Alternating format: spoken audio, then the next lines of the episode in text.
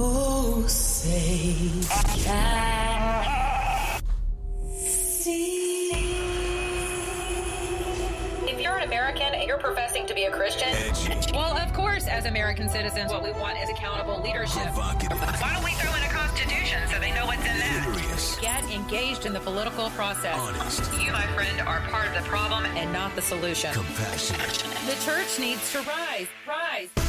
The Monica Matthews Show. Welcome back to the Monica Matthews Show. Life, love, and liberty doing something extra special today because I have an extra special guest on with me who has been in my spaces in the past on Twitter.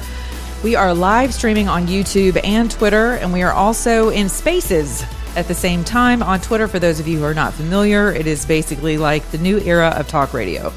It is awesome.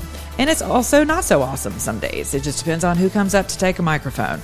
So it is the land of the free, and it could actually become freer, I guess, if uh, Elon decides to, if they will actually accept his offer in his acquisition of Twitter. We shall see. But today, during this first segment, we are going to discuss Russia and Ukraine.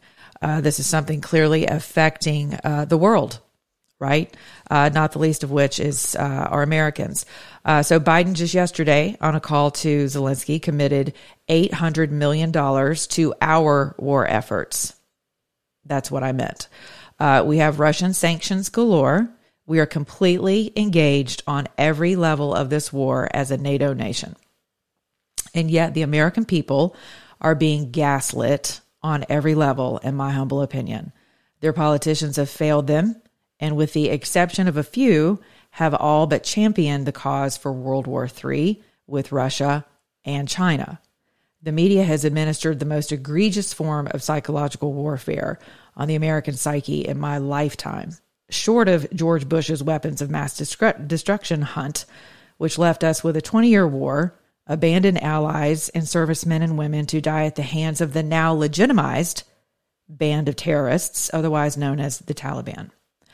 I can almost read the headlines of a future shiny uniparty campaign mailer that reads something to the effect of Alexander Vindman, lead liar in the effort to take down the 45th president of the United States while covering the dumpster of bodies of the international Biden crime family by use of a tried and true color revolution tactic, is actually the cousin and operative of Vladimir Zelensky, the president of the former U.S. NGO NWO occupied country of Ukraine with me today to enlighten us with a bit of a different perspective on the current Ukraine Russia war is senior writer and associate editor at Chronicles Magazine, also referred to as the smartest journalist in America by Tucker Carlson, Pedro Gonzalez. Pedro, thank you for being with me, sir. I appreciate you. Welcome back. Thank you so much for that very kind introduction, Tucker. Tucker really set me up uh, to fall there by by putting that on my shoulders. But it was really really nice uh, thing of him to say. Yeah, So, it's all. It's true. I mean, I, anyone who follows you and reads and reads your work, you are one of the most. Um, even though I agree with you on just about everything uh, geopolitically, uh, you're a man of faith. Uh, you know, you as a father, right? We're here to protect our children, uh, but you're a very deliberative person. And, and that is something that I hold in high esteem. Uh, I know my good friend with Epoch as well, uh, Bree Dail, uh, you know, writes with the same level of, um, of professionalism and integrity that I think we've lost in journalism. So thank you for that. And I would I would agree with Tucker. I do. I believe that you are one of the smartest journalists in America. So listen, where do we begin? I guess I could start by asking you, you know, what's really going on. I, I see this as a hearts and mind campaign, which is a strategy that the U.S. has used in nations uh, over the years in the form of color, other color revolutions. Uh, not many people are talking about this, particularly people of your level of journalism and integrity. Um, you know, I, I want to talk about what's really happening with this whole gaslighting effect on the American people with regard to the narrative of Ukraine Russia. Yeah. I think that question is so difficult to answer that it's easier to say basically when we ask the question of, you know, whose war is this? It's actually much easier to to say whose it's not. And uh, personifying dem- democracy here. It's not democracy's war. I, I think that's that it's it's it's fair to say that because we're being told that this is a battle for democracy. It's a struggle for democracy. Uh, on the one hand, and on the other hand, occasionally you'll hear that it's also a battle for nationalism. Therefore, if you're on the right, if you're a conservative, if you're an American, you have to support it because, well, don't you love nationalism? Don't you love democracy? But we can rule those easily. Just looking at even the, the pre-war actions of uh, Zelensky's government, which, to be fair, to be fair to it, uh, it is just as it has been just as corrupt as all the the the administrations that came before it. So in that sense, it's not unusual, but it is unusual that we've memory hold all of that stuff. Now suddenly, you know, we're being sold this lie that Ukraine is a democracy, that Zelensky has always been this very effective, competent uh, leader who is just above corruption. This is not true.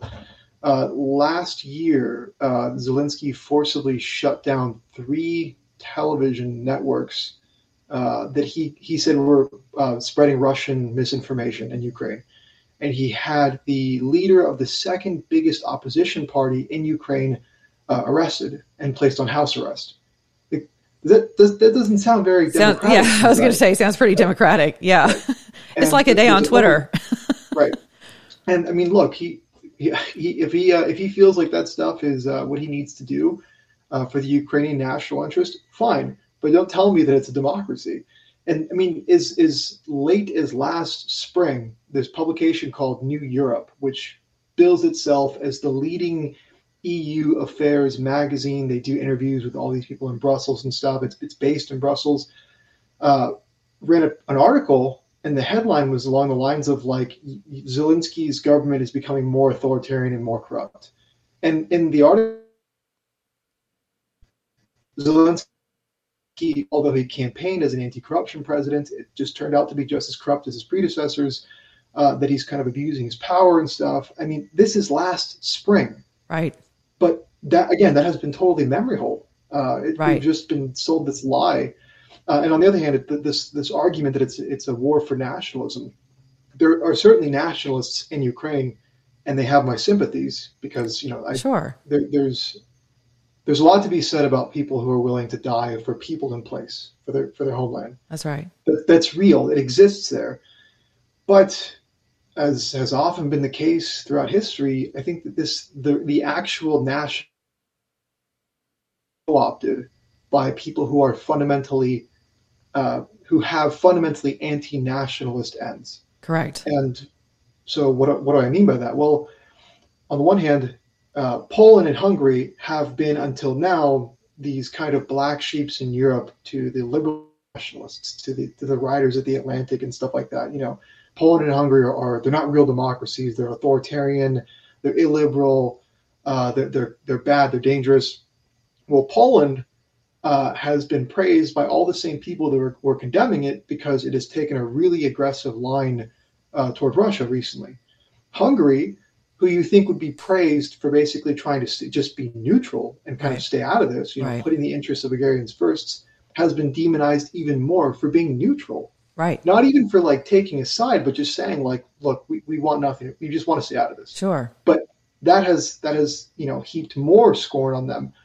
Um, but regardless of the fact that both Poland and Hungary have taken in tons of Ukrainian refugees, I think Hungary has actually taken in the refugees uh, per capita in Europe, they recently got sanctioned by the uh, the European Parliament voted to agree with the European Court of Justice decision to dismiss these legal challenges by Poland and Hungary that were basically asserting their national sovereignty and the supremacy of their constitutions over EU law. Right. The EU said, "No, your constitutions are subordinate to uh, to EU law." Yeah. And of course, the criticism is, you know, they say like liberal values, but that's that's the the euphemism they use, but really they mean like we don't like that you're, you know, you're, you're kind of confronting the the problem of NGOs in your countries.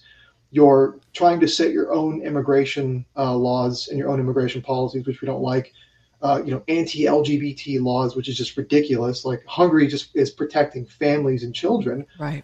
Uh, and, and, all of those things got them sanctioned. The, the, the EU recommended uh, sanctions against them at the same time that they're taking in tons of Ukrainian refugees And these are the same people that are telling you that this is, you know, this is a war for nationalism. Right. When they, they fundamentally don't respect the national sovereignty of other countries. Right. It's just absurd. Like I think the the last point I'll make here, because I'm going on and on. No, you're good. This case, is good. case study is Anne Applebaum, right? Mhm. Anne Applebaum has written incessantly about like Poland and, and Hungarian Right. uh, and Hungary slipping into illiberalism and, and how they're authoritarian countries. Well, Anne Applebaum loves nationalism now in Ukraine. Like she's she cannot say Right. enough nice things about Ukrainian nationalism. But at the same time that she's talking about Ukrainian nationalism and democracy, and Applebaum sits on the board of the National Endowment for Democracy, we, we could talk about. Right. It's this this basically like a CIA front organization that promotes democracy around the world. Uh, at the same time that she's talking about how we need to fight for nationalism and democracy in Ukraine, she is part of this international. This sounds insane, but it's true. Part of an international um, foreign electoral influence operation to oust uh, Viktor Orban in Hungary to, to basically get him out of power because they don't like him. Right. And then when he wins, of course, Anne Applebaum is is horrified. The Associated Press pejoratively refers to to Orban as a European, uh, as a nationalist European leader, which is the same title that you could use to refer to Zelensky. Correct. So, so that's the bottom line. Well, and that's what's happening here, and and I see that happening here. So, and, and I and I I heard you in another interview space, and I thought to myself that that to me is what's causing the dissonance for a lot of people, and and and why I am why I'm forever having to rely upon my faith uh, in this in this war space to just remain. It's not even neutral. It is to to remain open to the truth of what's really happening by virtue of keeping my eyes open and piecing uh, pu- pieces of the puzzle together of the past, which I want to touch on in just a minute because you have an opinion as to why China is so interested uh, in this fight. And I want to get to that in just a moment. But it feels like the dissonance, you know, kind of the brain rattle that's happening for Americans is it's like you're damned if you do, damned if you don't. I talked about it in my show yesterday. If you're a nationalist, you're going to make the DHS's uh, you know, potential national security uh, threat, right? Uh, a la Trump supporters, white people, Christians. Uh, now, if you're not flying a Ukrainian flag, you are a nationalist, but not the kind of nationalist we need you to be. So, right? So it's happening here too. Is this all part of the new world order. You know, when I say things like this, Pedro, it, it, it's like I'm afraid I'm going to start sounding like Q-ish or Anon-ish or Alex Jones-ish, which he's not been entirely wrong on some of these things over the years, right? But it's like, is this is this part of a larger agenda that our fourth branch of government happens to be uh, heralding, in my humble opinion? Um, you know, what is this? Is this part of the new world order agenda? I think that yeah, you're right when you when you put it in certain ways, it does sound kind of out there. But I mean, there's no question that this is certainly it's like I said, it's not what it's it's not as advertised, right? Right. The the, the war is not as advertised. Surprisingly, I'm just being obviously sarcastic, uh, and it does seem to be part of this grander thing that's going on, and and that's what I mean about how Ukrainian nationalism is being used for these anti-nationalist That's right. post-nationalist ends like the same people that were saying that that i mean literally i think biden actually explicitly used the term new world order um, Yes. and, and the same people that it, just a few years ago were talking about the end of the nation state that we're moving into this era where the, the future will be these these massive uh, supranational bureaucratic bodies that are just totally unaccountable really i mean really just a whole lot of words that we can summarize as oligarchy Sure.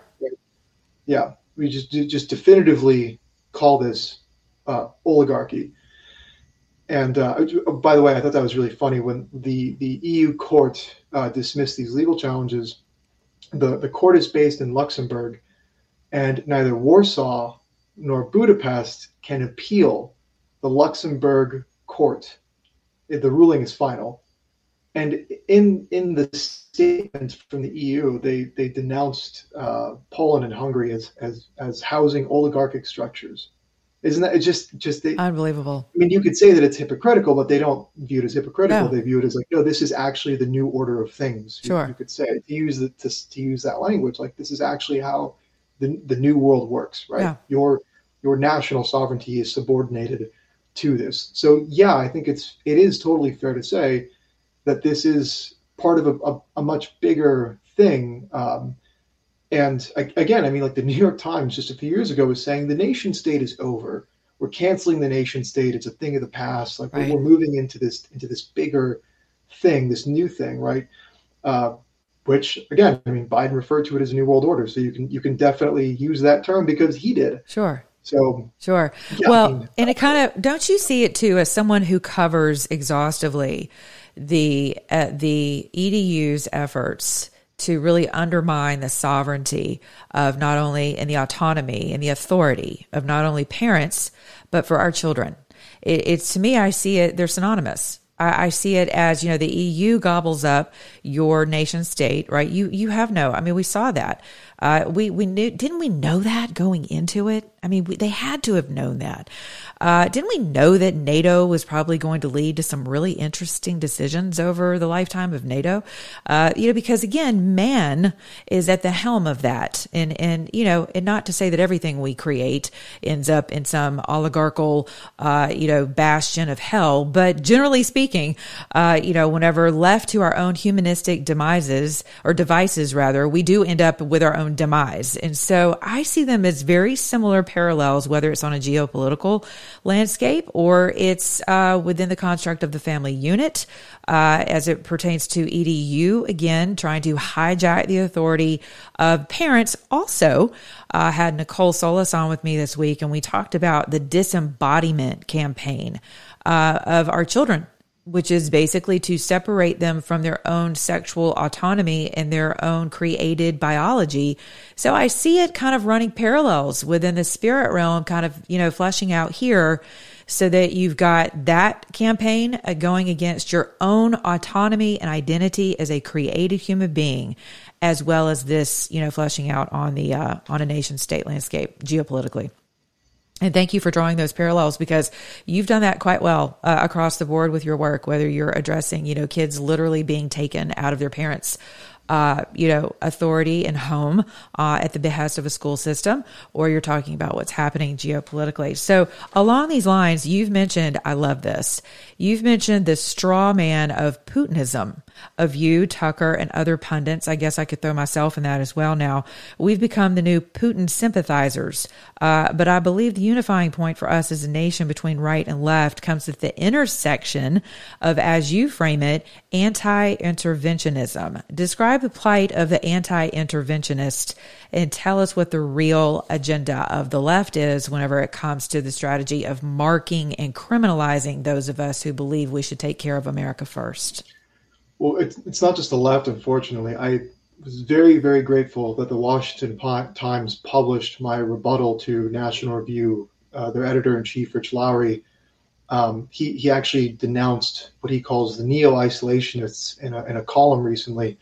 And I went after him and, and actually addressed some of these points in that piece. And the Washington Times was nice enough to publish it both online.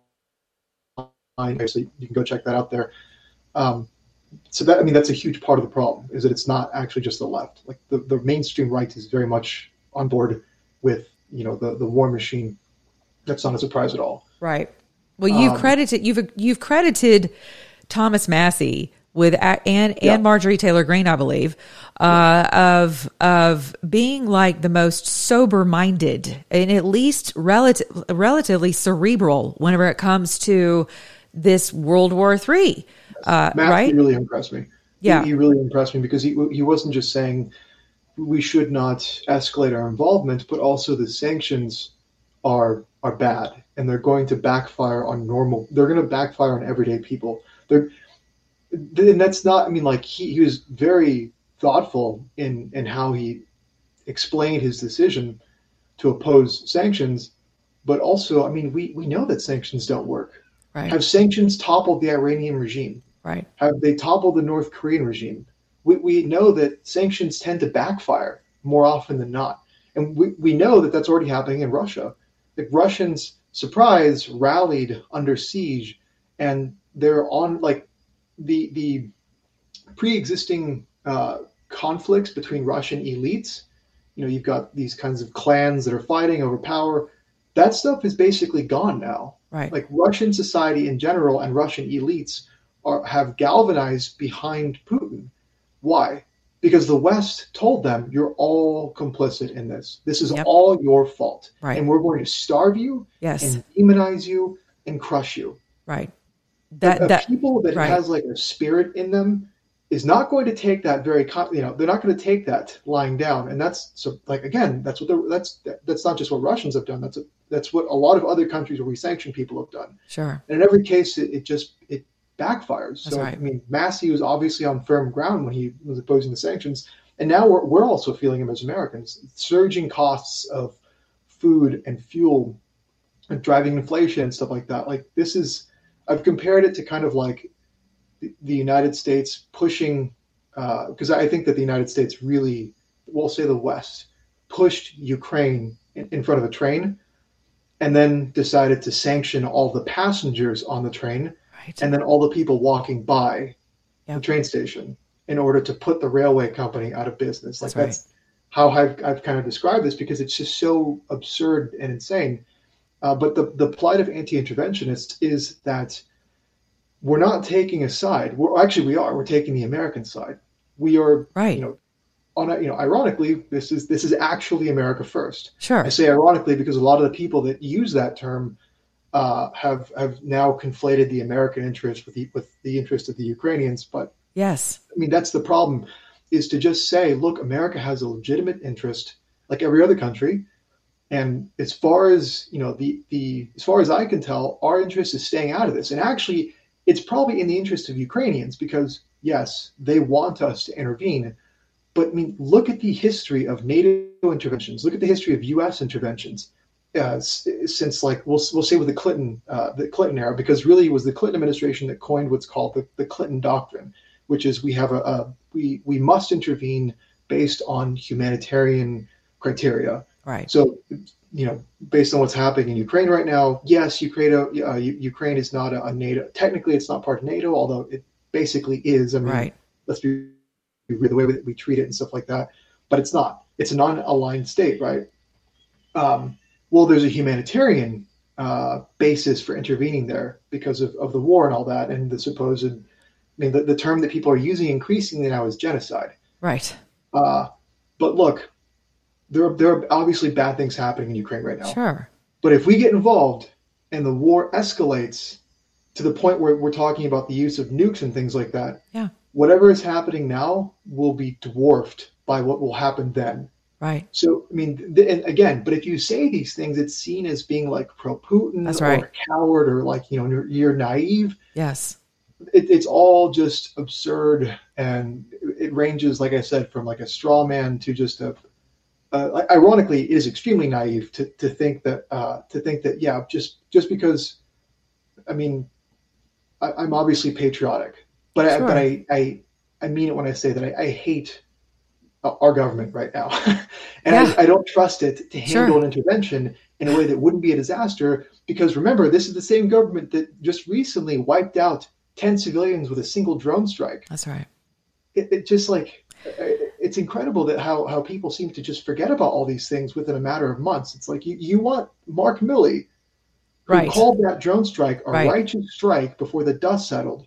And then only like, you know, right after that we find out that we killed that the United States government was was part of a strike that killed seven children. You want these people leading you into war again. I mean, come on. Right. Well, the same people that you refer to, well, the same people who denied having the correct coordinates to the Chinese embassy, right?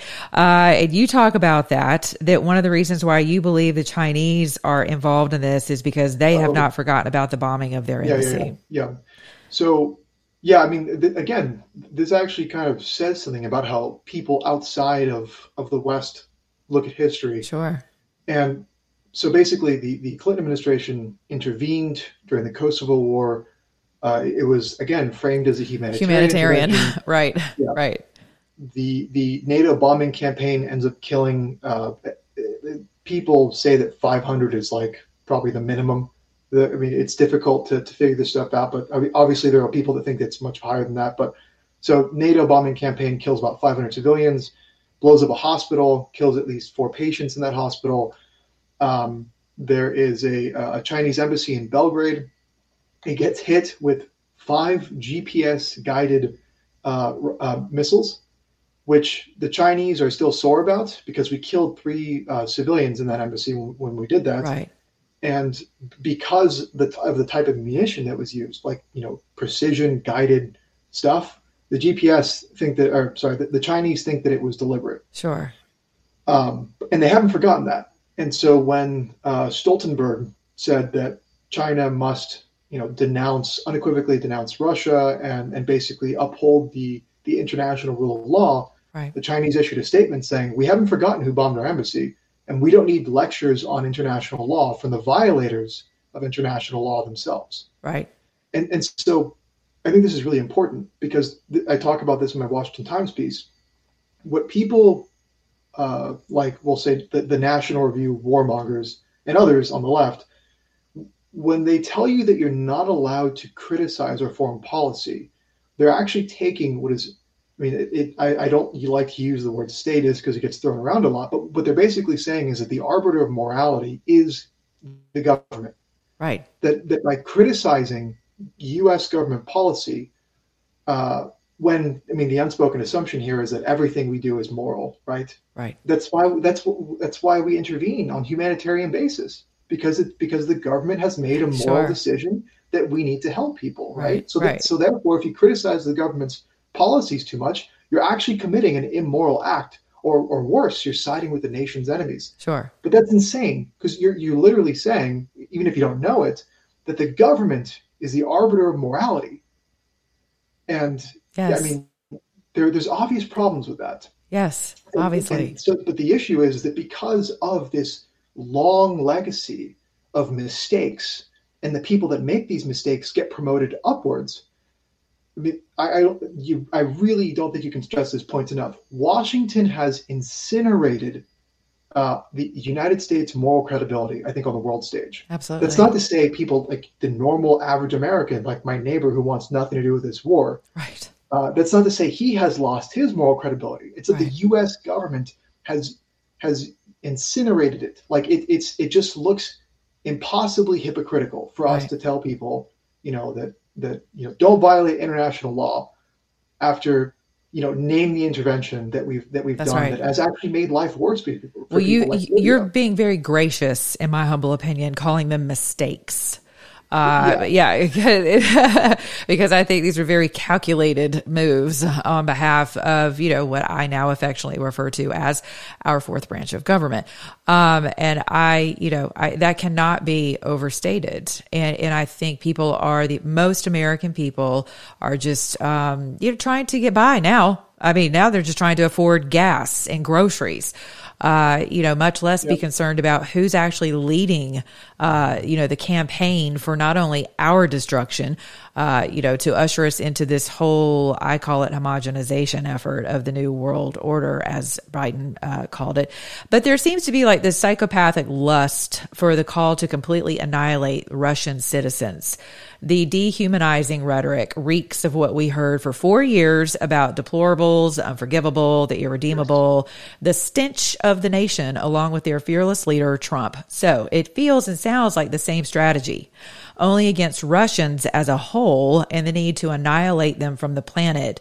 Who is perpetuating this and to what end? You see that. I know you see the connection there between Trump supporters and it's, it's like this undercurrent and it is strategic on behalf of of the narrative uh, warmongers. I'm not really sure what just happened to. There you are. That was interesting. Peter, are you still with me? Yeah, See, you mentioned the fourth branch of government, man. and your transmission goes dead. Okay. Or it's my toddler tugging the, uh, the cord to the Wi-Fi. no. Yeah, it could be my Pomeranian eating my Ethernet cord or your two year old. But uh well yeah, we're gonna go with that instead of the CIA. So so you've made the connection as well in some of your conversations online um, between this constant dehumanizing effort, um, yeah. right? What it how do we combat that? We already know what it is. We know why they're doing it, and not many people are calling it out. You are, I am, Tucker is, others are, few, uh, because it takes a level of, uh, you know, balls. Let's just put it out there. Sorry, but it does. It takes a level of actual love for humanity, not only America, right? But humanity at large, which is where, again, my kingdom faith comes in. So how do we, how do we start to pull ourselves back from that very real strategy to dehumanize. And if it's not vaccines, it's not mask wearers, it's not, you know, Trump supporters, it's the new us of the day versus them. Well, I think unfortunately you you can't reach people like Jennifer Rubin. You can't reach people like Michael McFaul, who are the ones that are talking about doing things to civilians or treating civilians in Russia a certain way that is just horrible uh, and I, I, really think that they think the same things about the people that they consider deplorables. Yeah.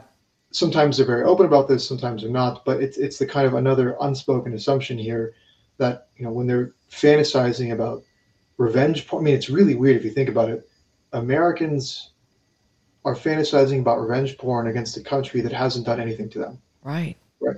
Very bizarre, right? I would get it if if if something had happened to us, but they're, they're basically fantasizing about doing something to Russia over what Russia's doing to Ukraine, right? Which doesn't involve us. And and the I mean, you can tell it's it's the same rhetoric that they've used about deplorables. Uh, it's, it's the same rhetoric they've used about Middle Americans. The way that they talk about Russians, like we need, you know, we need to do something about this this deplorable problem. Right. We need to do something about the Russian civilian problem because they're all complicit in Putin's war. It's it's the same. Right.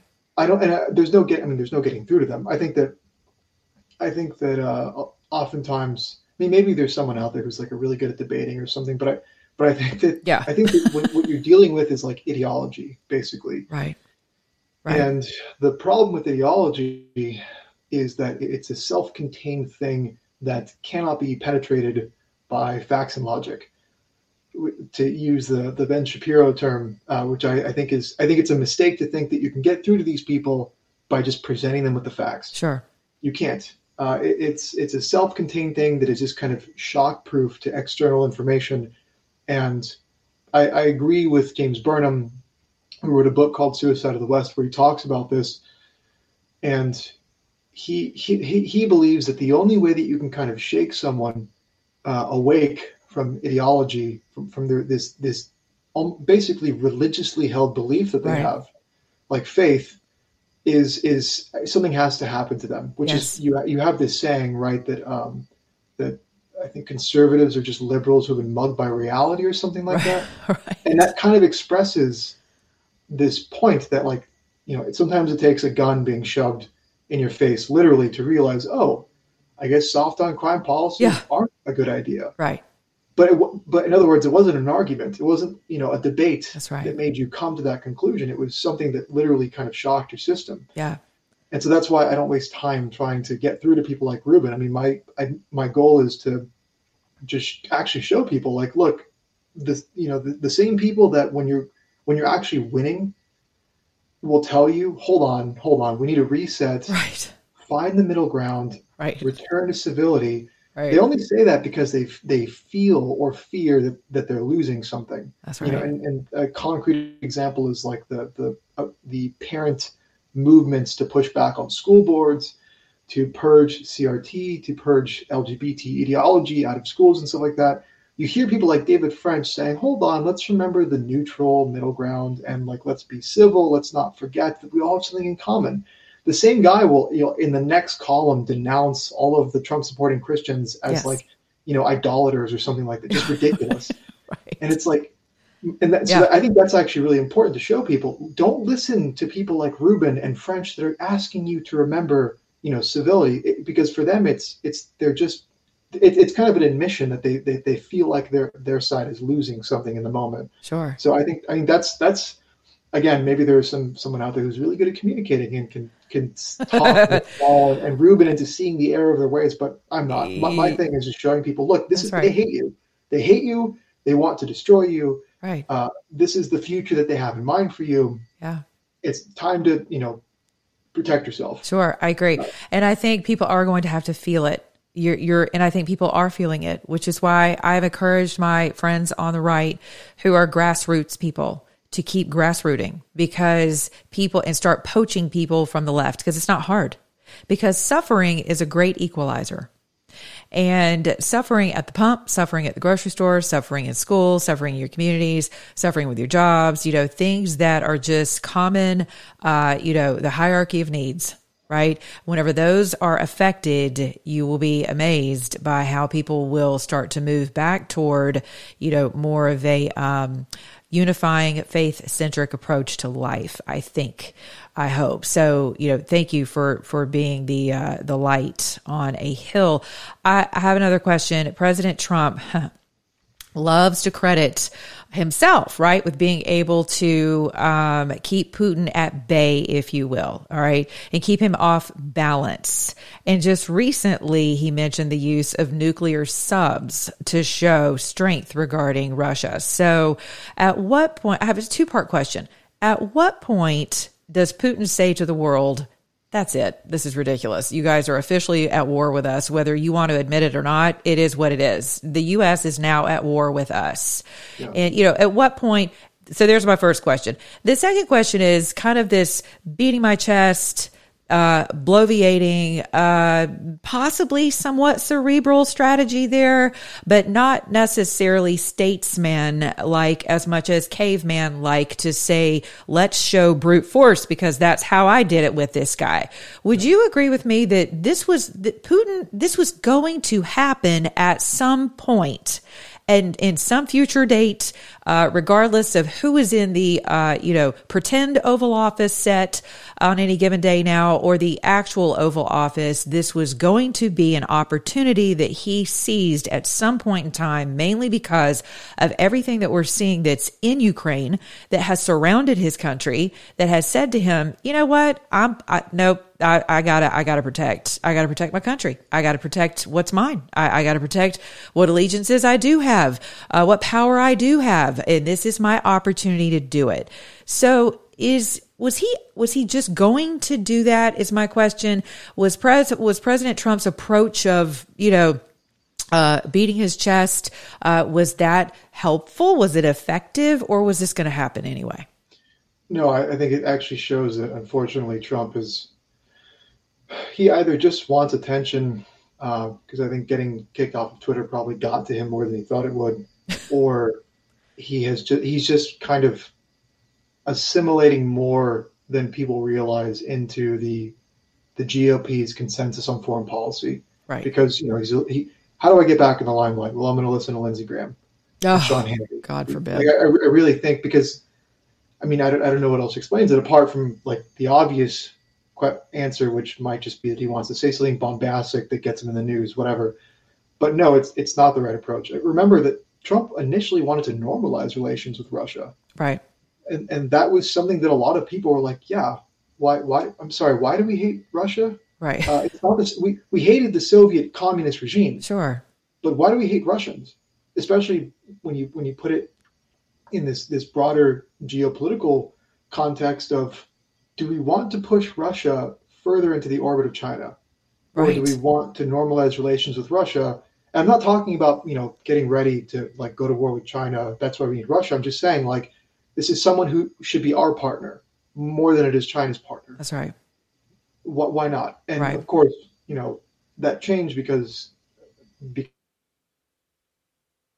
swamp this this monster, this leviathan turned on Trump and and I mean, that tells you a lot actually about how powerful the consensus is in Washington in the establishment that you know Trump wanting to normalize relations and, and avoid a kind of crisis like this actually at some point in the future without having to resort to things like nuclear submarines, right. actual diplomacy, that was anathema for the establishment. That's right. Which I mean that that should raise a lot of red flags for you, right? Like again, I'm sorry, why why do I living in Ohio, you know, hate Russians, right? Who uh, you know who have no like.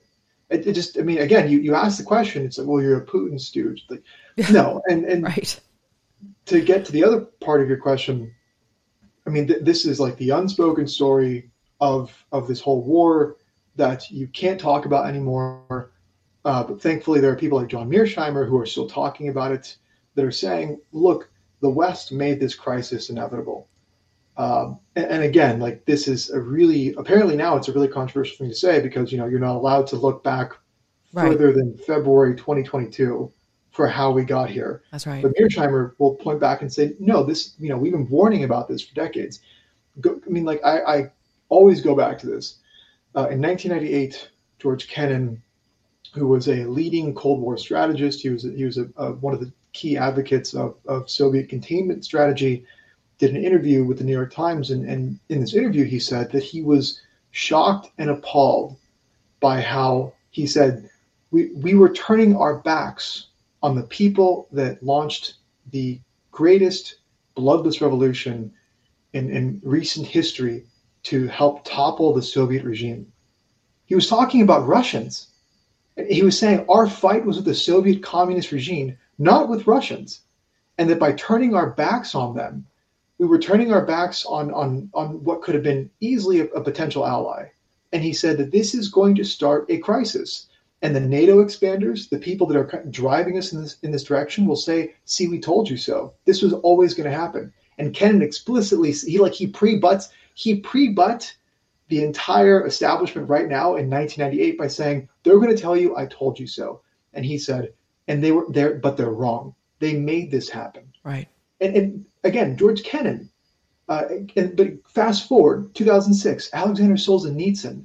You can't find a harder enemy of totalitarianism than Alexander Solzhenitsyn, right?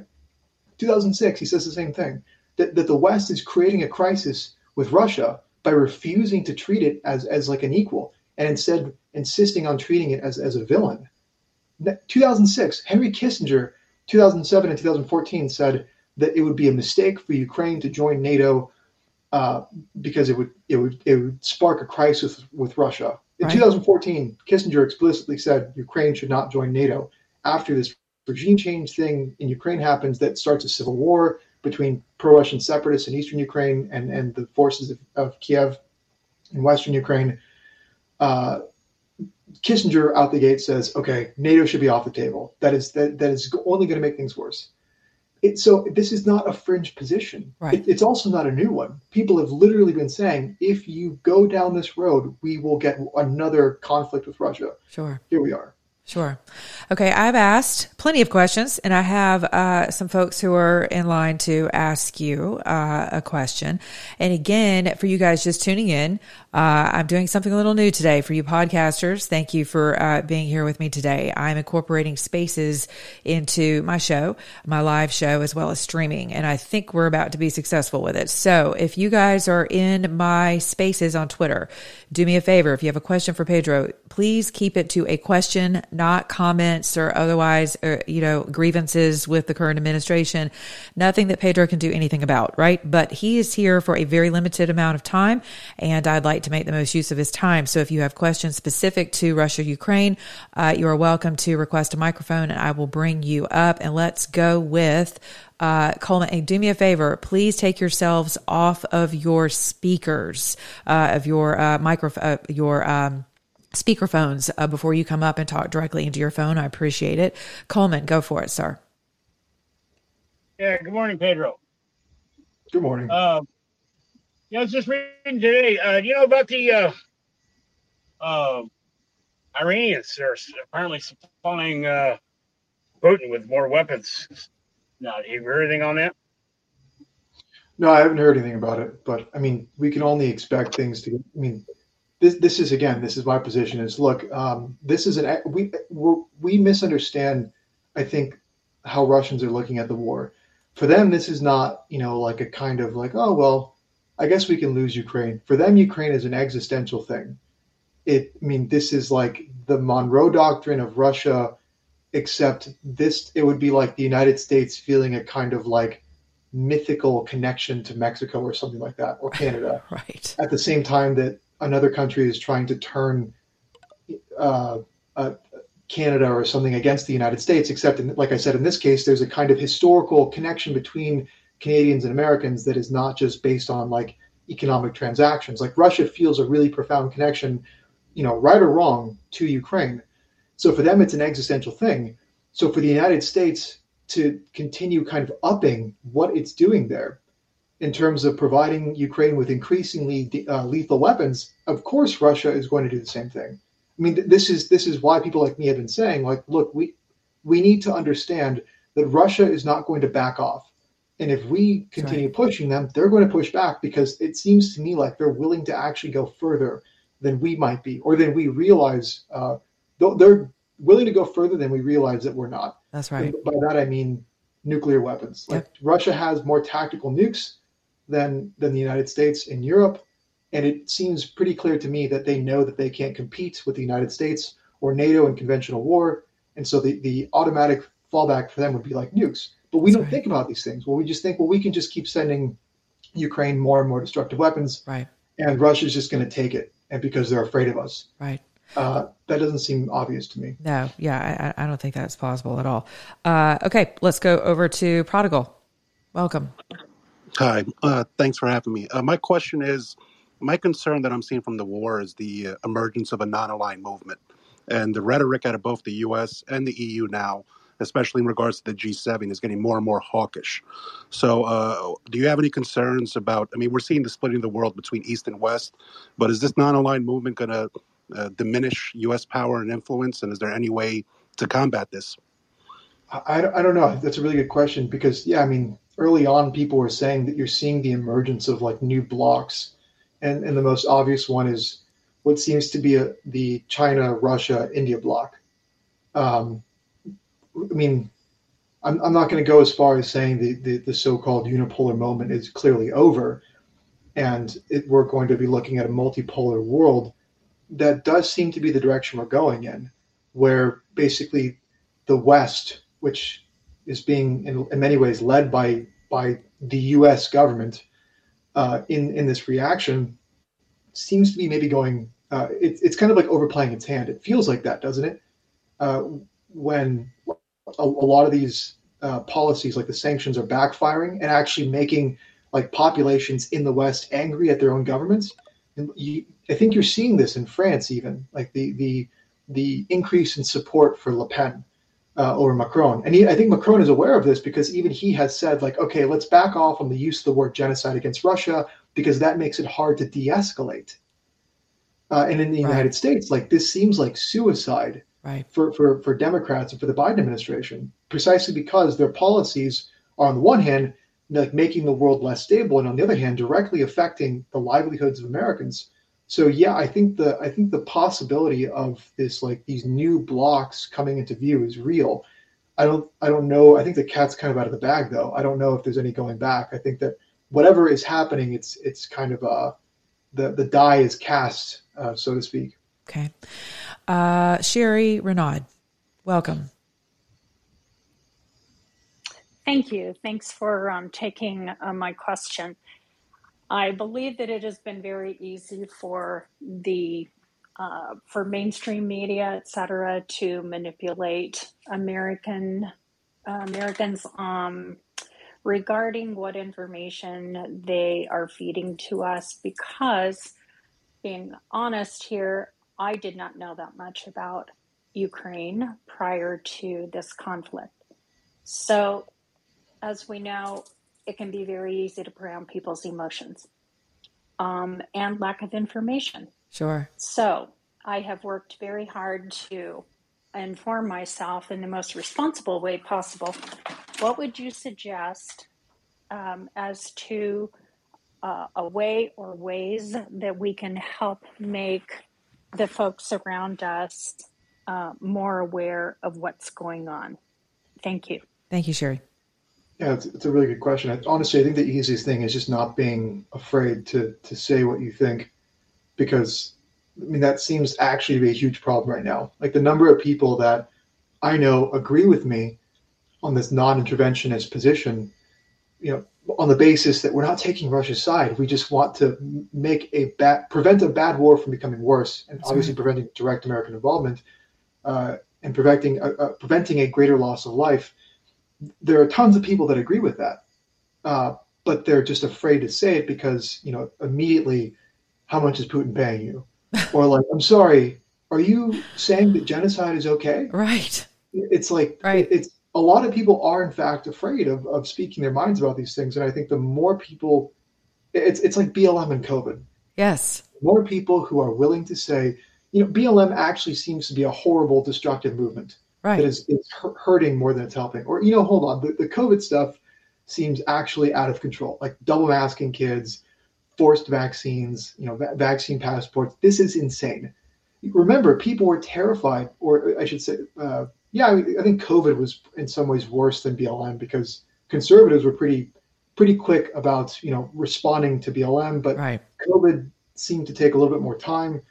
Uh, this thing with the, the Russia-Ukrainian war seems to be the worst of, of the three in the sense that people are terrified of speaking out. Right. And I mean, if we do get involved and this becomes an actual war, between, you know, an official war between the U.S. and Russia, then you have wartime powers where you actually, you know, have a real risk of dissent in the country getting, you know, getting crushed basically. Right. So I think that's why we need to, you know, speak out now. And my, I should be clear, my interest before this is, is domestic issues. I, I focus on writing about mainly like crime, immigration, and social issues in the United States. Mm-hmm. I only started writing about Ukraine and, and geopolitical stuff because I felt like I needed to, because I didn't. I felt like there wasn't enough people doing it and doing the job that I thought needed to be done. Right. But I would much rather prefer on you know the immigrate reporting on the immigration crisis in the southern border, reporting about the the LGBT stuff that's going sure. on in schools. So I mean, yeah, I think the more people that are willing to talk about it, the less I have to talk about it, and and the safer uh, we all are. Yeah. well, thank you for that, and thank you for your hard work. I mean, I, I, especially with with regard to our kids, you know, that conversation is so important to have, and the investigative work you've done on um, on highlighting some of these cases where kids have actually been, or a child in particular was removed from her parents' custody temporarily.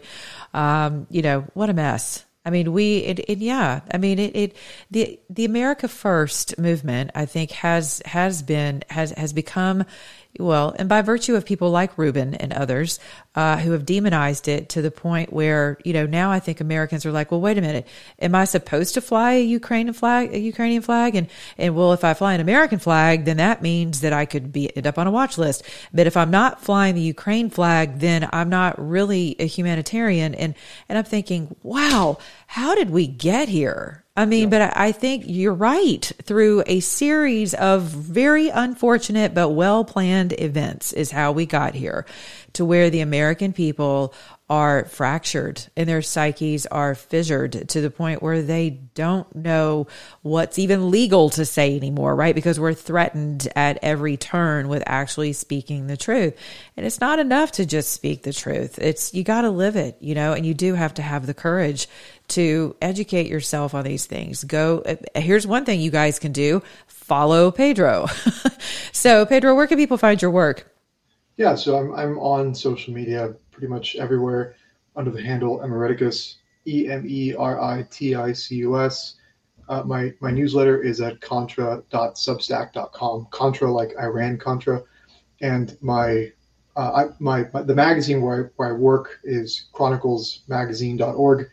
Chronicles is, I mean, it was really cool for me to get this job and work for them because it, they had really influenced my thought, like reading the archives going back to the 80s and 90s was actually very uh, it was it was an, uh, an important phase for my development and, and, the way that I think about issues. And Chronicles was the like the original old right anti-interventionist, anti-globalist, immigration restrictionist uh, publication, and it was kind of like the the ideological flagship of Pat Buchanan of the of the Buchanan movement.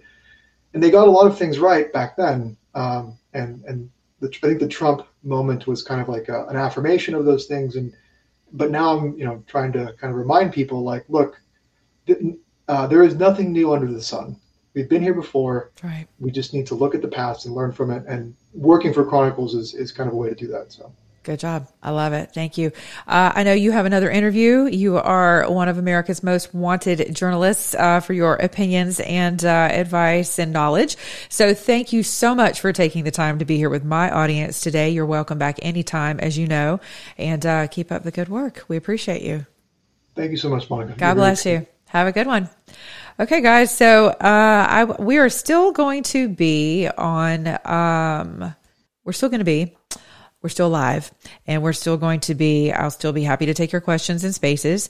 Uh, but this is my live broadcast, and it is my recorded podcast. For those of you who came in uh, late, this is something new that I'm going to incorporate uh, some days with my guests because my platform is your platform. I want to hear from you right? And it's important to, and I want your voices to be heard internationally. And if you're on my podcast, that's where you're going to be. So I, it's important to me for you all to hear one another's voices. I say that a lot because there's a lot that happens in an emotional response with people and connectivity whenever they hear the voice of another human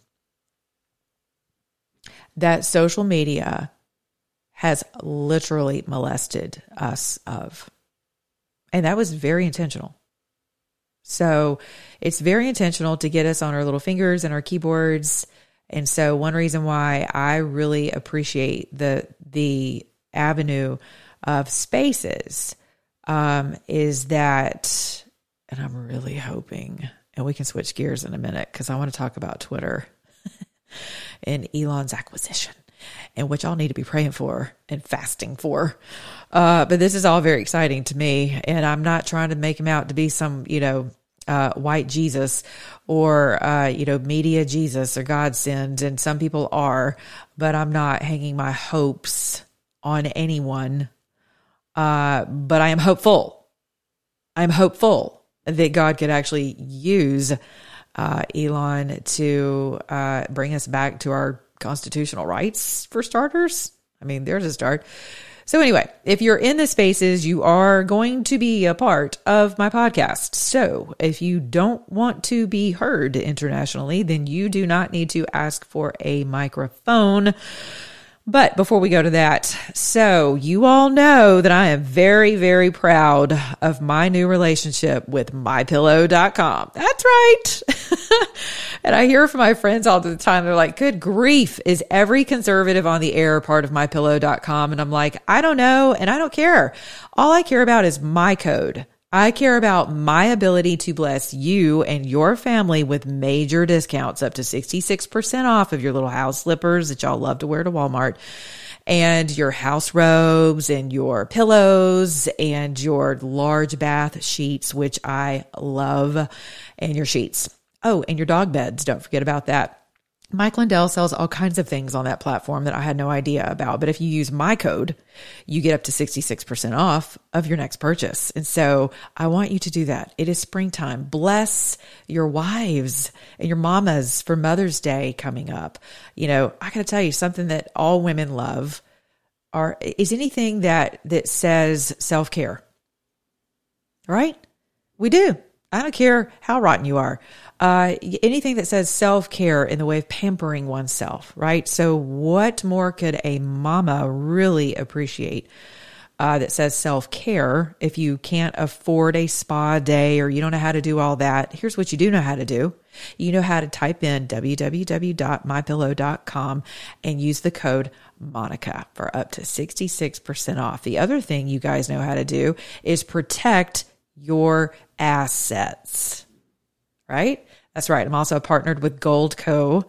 And I'm very excited about this because you all know I've been hashtagging silver for the better half of a year prior to my relationship with Goldco. So check them out. You don't have to take my word for it. Go over there and check them out for yourself. Someone will give you a call. You can find out all about it. They're very transparent.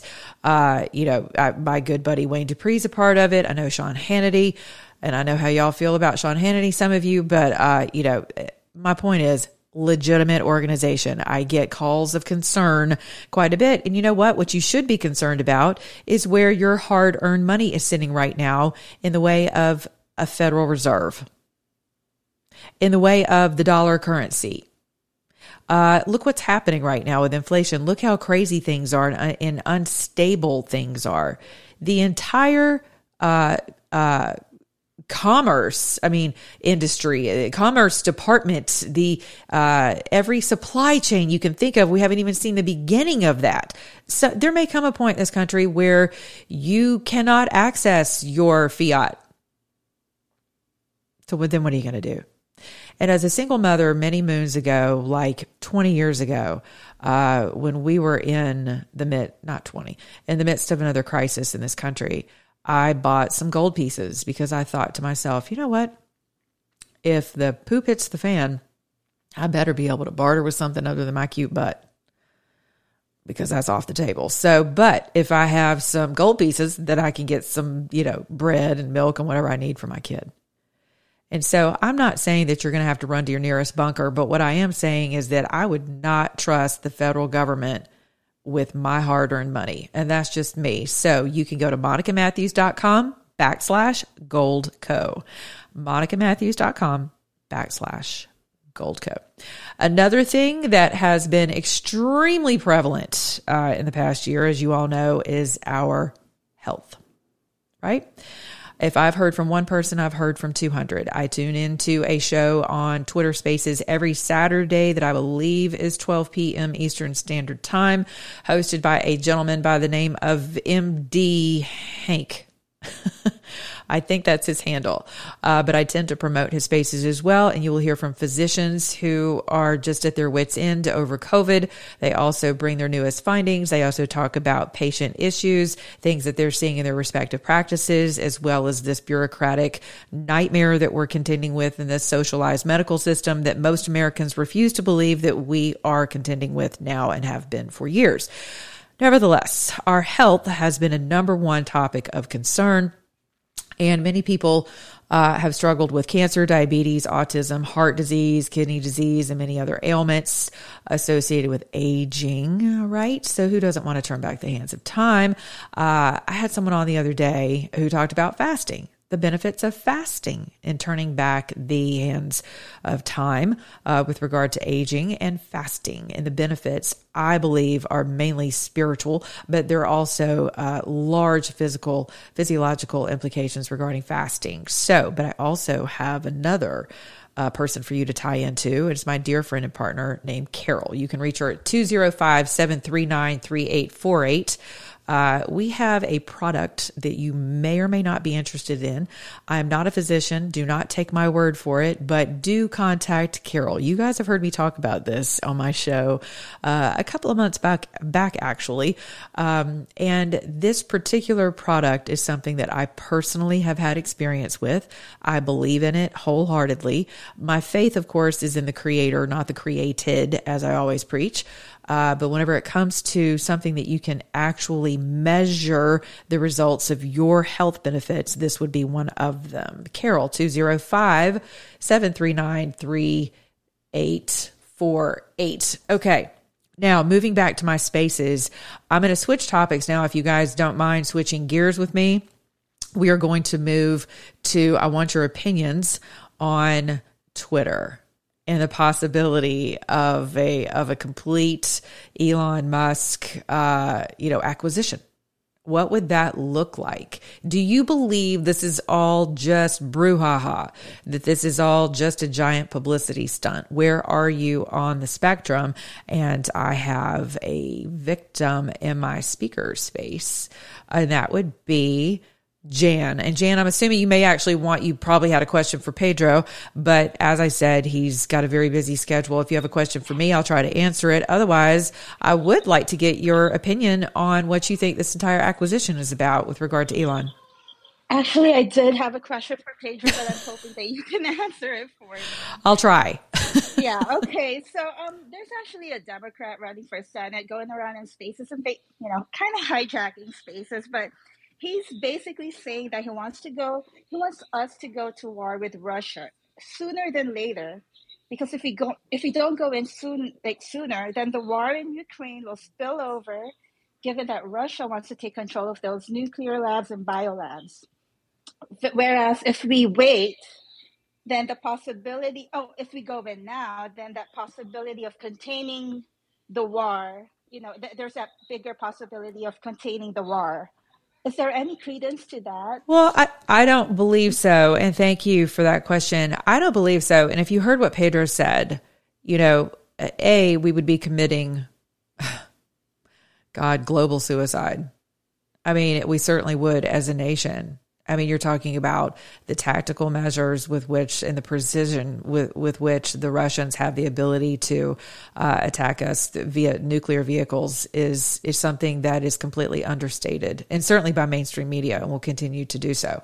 Um, I guess first, I would say, you know, I, I would I would attack this from a number of angles. First, there's there's that one, right? Which that's it is preposterous to think that we we can just first of all, he's a Democrat, so I could just stop right there and stop the entire show and switch subjects. But but he's really parroting kind of the talking points of the left. And anyone, I would say to you, you you should consider anyone running for office someone who has been uh, potentially deployed, whether that's on the right or the left. And so, is there any credence to what he's saying? Just go in and get it done and get it over with. Well, he sounds like actually people on the right as well, right? We could go with uh, Josh Hawley.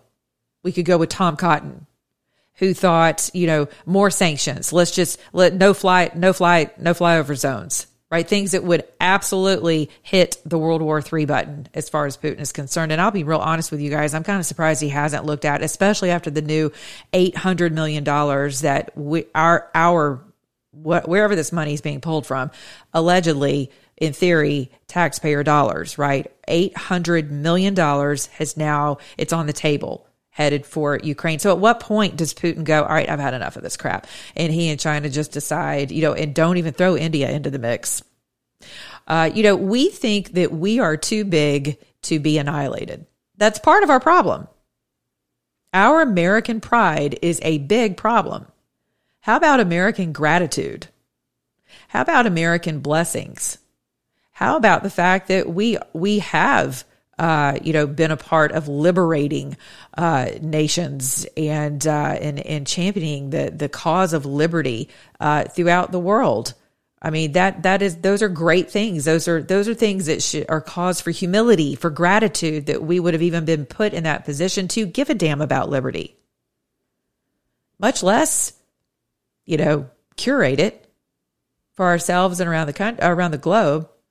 And so, but part of our problem is that on the right and the left, this is not just a partisan issue. And Pedro has actually addressed this in other spaces, in other podcast media spaces, as well as here today. It's not just a left issue. It is asinine for anyone to assert that we have not only some type of moral superiority over this, you know, over Putin and his ilk. Are you kidding me? Have you seen our Congress and our Senate? Our borders are wide open. We have governors right now sending illegal people, unlawful people, sorry, that could get me flagged, unlawful entrance. There you go. Unlawful entrance to DC on a bus, whether it's 25 people or two people, whatever, you know, and it, whether it was a political stunt or not, the fact that our borders are wide open, We've got people roaming freely. Crime rates are through the roof. We have one false flag after another. If we haven't awakened to the fact that we're probably the weakest I think this nation has ever been right now, then we never will. So for us to think that we have any moral high ground or superiority, I can't say that militarily we don't still hold the high ground. I just think that we have a bastion of idiots running the military industrial complex. That's just my humble opinion. So, no, there's no credence to let's just go in and get it over. Right? No. And anyone on the right or the left who would even suggest that, I would want to look at their bank accounts. I would want to know who's deployed them as an asset. That is the best take I have. I, don't have some historical, you know, Pedro for sure has done his homework on the history of all of this, and it's wonderful. What I did find really interesting was going back to Belgrade and the CIA, you know, uh, hilarious. As if the CIA somehow doesn't know the coordinates of the Chinese embassy. I mean, they know where my toilet paper roll is right now in my bathroom.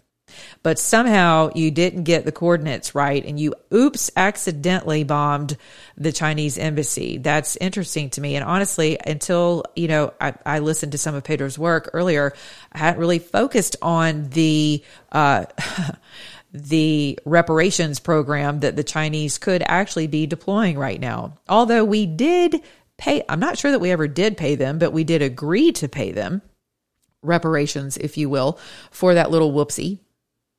We did agree to do that. And then shortly after that whoopsie, they were invited into the WTO. Nothing is whoopsie. I think that's something we have to come to grips with as Americans. And I don't I don't think we're comfortable doing that because we've never lived in you know what I think it is, you guys?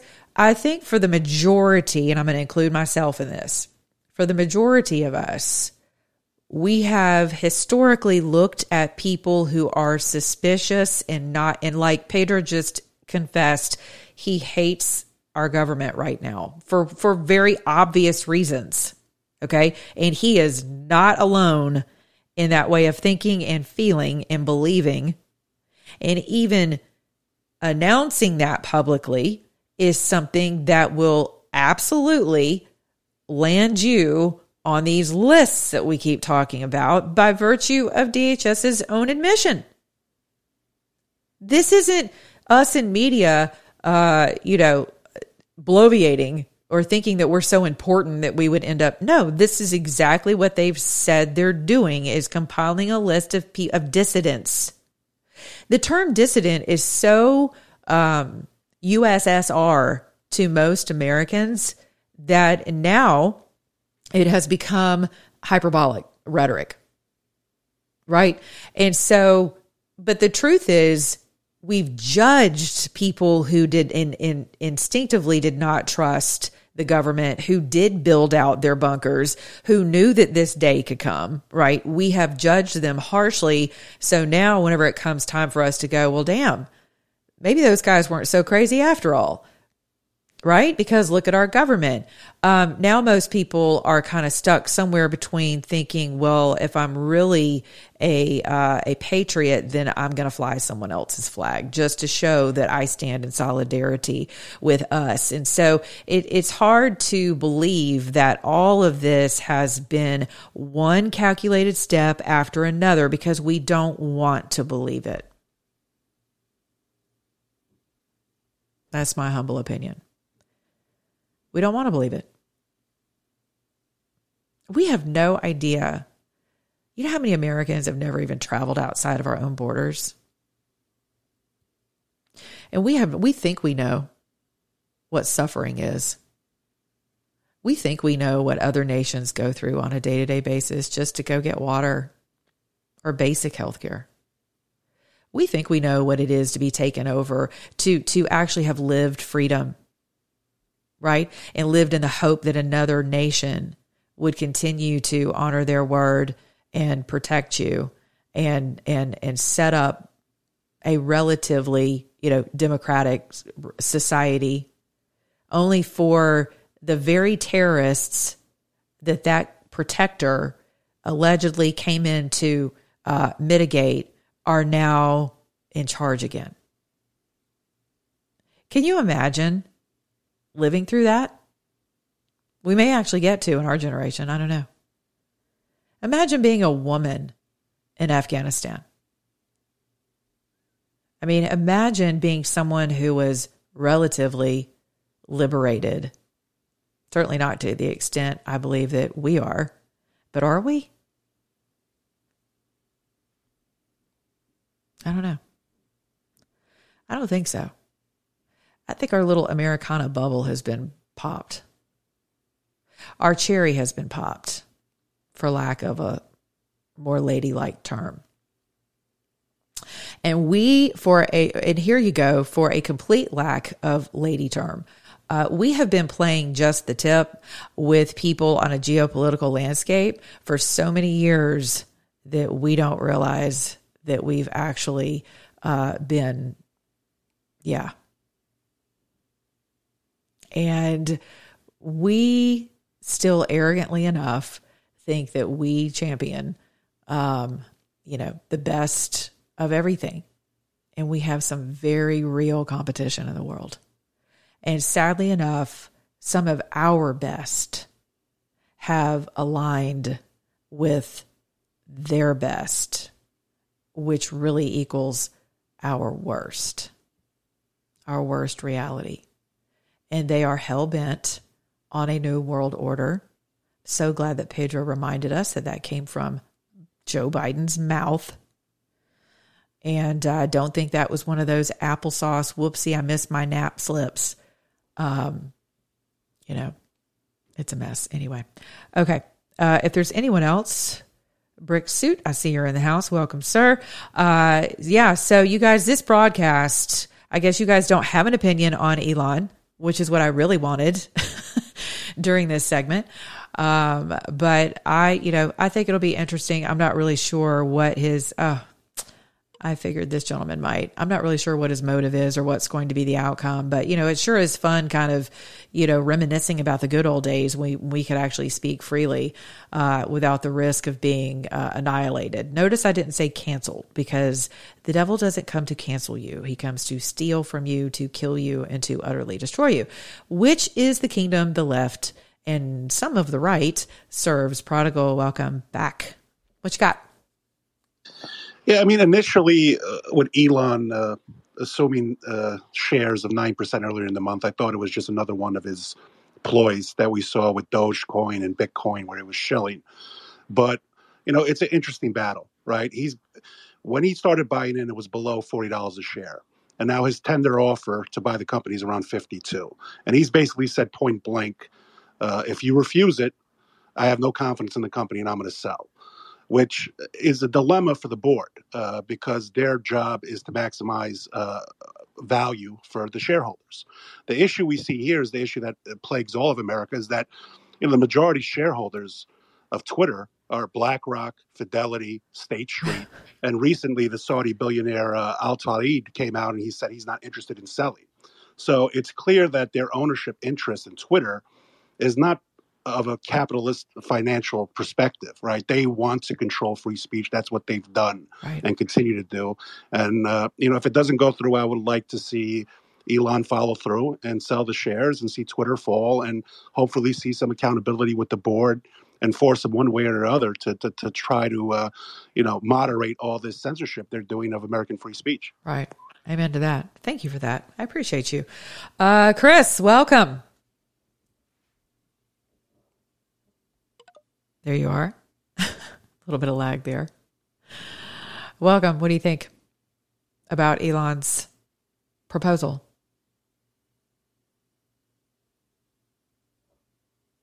For some reason, we cannot hear Chris. And Chris just went away. Okay, so I am uh I'm out of time. I have enjoyed almost two hours with you guys today. And uh, this is probably how you're going to catch me on my spaces for now on. So I have some awesome guests coming up. I've got Andrew Giuliani with me next week. He is running for governor of New York, and uh, he'll be on with me, I believe, next Tuesday. And uh, we will more than likely run it through this space as well. So tell all your friends. Uh, you know, I mean, the lineup is uh, is very cool coming up here in the near future. So for you, for those of you who have been on podcasts with me, Thank you for joining us today. And as always, and thank you for sharing my work. If you're not on Twitter and you're not familiar with what I'm referring to, I would encourage you, with regard to spaces, I would encourage you to go to Twitter and uh, sign up for some little rogue account and you can tune in. You can uh, chime in as well. You can also simply tune in on your desktop, but you will not be able to participate in the way of allowing your voice to be heard. What's funny to me about this broadcast today is that uh, typically in spaces, I have so many people. Um, fumbling for a microphone that I can't even keep up with all of them. And I have a co host with me who handles uh, all of that. And uh, because people are just super excited about chiming in. But the minute that I said that it was broadcast, uh, you know, people kind of held back a little bit, except for some of my more usual suspects who are awesome and smart and always have something awesome to bring to the table. Uh, but you guys don't be afraid. Again, this is a place where I want your voice to be heard. We're always complaining about, you know, they're taking our voice, they're taking our voice, and what you say it for us. And I'm like, no, you say it for you. This is your country too. Right? It's not just mine. And sure, I have a microphone, but I'm a host. I enjoy hosting, and that means I have guests, and my guests have a place at the table. So be mindful about your politicians these days. I'll leave you with this parting word of advice. Be mindful that uh, you have a lot of people in the political landscape who have been deployed. And I use that term very intentionally. They have been deployed by political forces as well as geopolitical forces. And your fourth branch of government is extraordinarily busy with campaigning candidates who are coming to, you know, sell you your panties right off of you. So just be aware. Use your discernment. Do your research. Check with other people. Ask people you trust. Watch, right? And for those of you who have not signed up for my Bible study yet, speaking of discernment, we're carrying on with that conversation. You're welcome to do so. And my Bible studies are not boring, as you can imagine, because I'm not boring and I'm not religious. Um, so we're in the Bible we're in the word and we're figuring out what discernment is and all that good stuff. And God has been moving, oh my gosh, like in major, major, major ways in people's lives that I have nothing to do with, which is amazing because I just couldn't even lift those heavy boulders that some of you guys are carrying around with you. Uh, but God can and He has and He does. And so if you want to sign up, you're welcome to email me at monica at monicamatthews.com. And uh, in your subject line, you can type in uh, Bible study and I will give you the information, get back with you, and we'll get rolling next Wednesday night, 7.30 p.m. to 9 p.m. every Wednesday, Eastern Standard Time, 7.30 to 9. I have amazing guests who are on with me. I've had Emerald Robinson, uh, Chad Prather, Alex Taunton, uh, just to name a few, and we have more coming up. Why is that important? Not because I need superstars in order to run a gimmick for Jesus, but because it's important for you. I'm trying to build bridges of trust between people who bring you information, people who shape narrative, and faith. There needs to be trust restored in media. And that is something, and with people with platforms, right? And people who have microphones. And that is something I look forward to doing more of uh, with my media platform as well. So, uh, and it's important to see how God has moved in other people's lives. And we don't talk about that a lot. You're not going to hear Emerald talk about that on her new show on Lindell TV, by the way. If you've missed it, you should go check that out. Uh, she's still Emerald. She's still awesome. She's still kicking ass and taking names and telling the truth, no matter what the cost.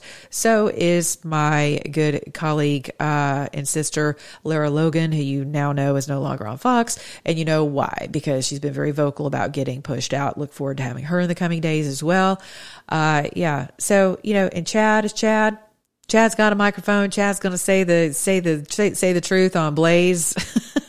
you know, uh, every day he's on. He's a truth speaker and he's unadulterated and unafraid. And so that's great. But he has an enormous faith background that really blessed the socks off uh, the people who are participating in this Bible study with me. Alex Taunton, you can find him on Twitter as well. He is a world renowned, uh, you know, debater, scholar, apologist. Uh, you know, he's just a brilliant dude. So at any rate, I love you guys. Thank you for joining me today. Thank you to you guys on Spaces. And for those of you who tuned in during live stream. We are working this thing out, man. And before you know it, we're going to be like all over the place in unison at one time. Clear Talk Media. That's me. Follow me everywhere. Subscribe to everything that you can and go buy a pillow and use my code at Monica. and go to my website at monicamatthews.com backslash goldco. Get your money protected. Until tomorrow, be good to your neighbor, beginning in your own mirror. And if you're an American, remember to act like one.